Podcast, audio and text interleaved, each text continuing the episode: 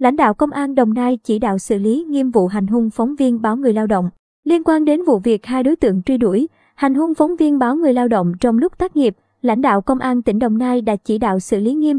Trao đổi với phóng viên báo người lao động trưa ngày 22 tháng 2, một cán bộ phòng tham mưu, Công an tỉnh Đồng Nai cho biết lãnh đạo Công an tỉnh đã chỉ đạo Công an huyện Trảng Bom khẩn trương làm rõ thông tin phóng viên báo người lao động bị hành hung khi tác nghiệp. Lãnh đạo Công an tỉnh đã yêu cầu Công an huyện Trảng Bom khẩn trương xác minh, làm rõ vụ việc và xử lý nghiêm theo quy định.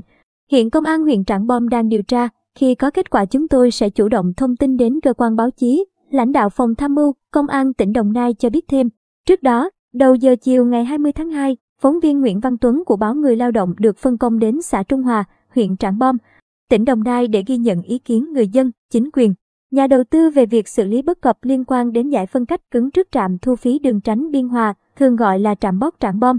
Sau khi thu thập ý kiến, phóng viên tiến hành chụp ảnh giải phân cách thì bị hai đối tượng đi xe máy không đội mũ bảo hiểm hành hung và dùng gậy gỗ truy đuổi. Hình ảnh của những người này được camera ghi lại. Sau sự việc, phóng viên Nguyễn Văn Tuấn đến công an xã Trung Hòa trình báo, gọi điện thông báo tình hình đến trưởng công an huyện Trảng Bom cùng chủ tịch Ủy ban nhân dân huyện Trảng Bom. Ngày 21 tháng 2, ông Tô Đình Tuân, tổng biên tập báo Người lao động, đã ký văn bản gửi công an tỉnh Đồng Nai, ban tuyên giáo tỉnh ủy Đồng Nai và Sở Thông tin Truyền thông tỉnh Đồng Nai để đề nghị điều tra, chỉ đạo điều tra làm rõ sự việc phóng viên báo Người lao động bị hành hung và truy đuổi khi đang tác nghiệp trên địa bàn tỉnh này. Văn bản của báo Người lao động nêu rõ, phóng viên Nguyễn Văn Tuấn trong quá trình tác nghiệp luôn hoạt động đúng tôn chỉ, mục đích, tác phong của người làm báo, đúng quy định của pháp luật, chấp hành các quy định về kỷ luật của cơ quan. Vì vậy, ngoài đề nghị làm rõ vụ việc, Tổng biên tập báo Người lao động cũng đề nghị các cơ quan chức năng liên quan áp dụng các biện pháp bảo vệ an toàn, sức khỏe và tính mạng cho phóng viên.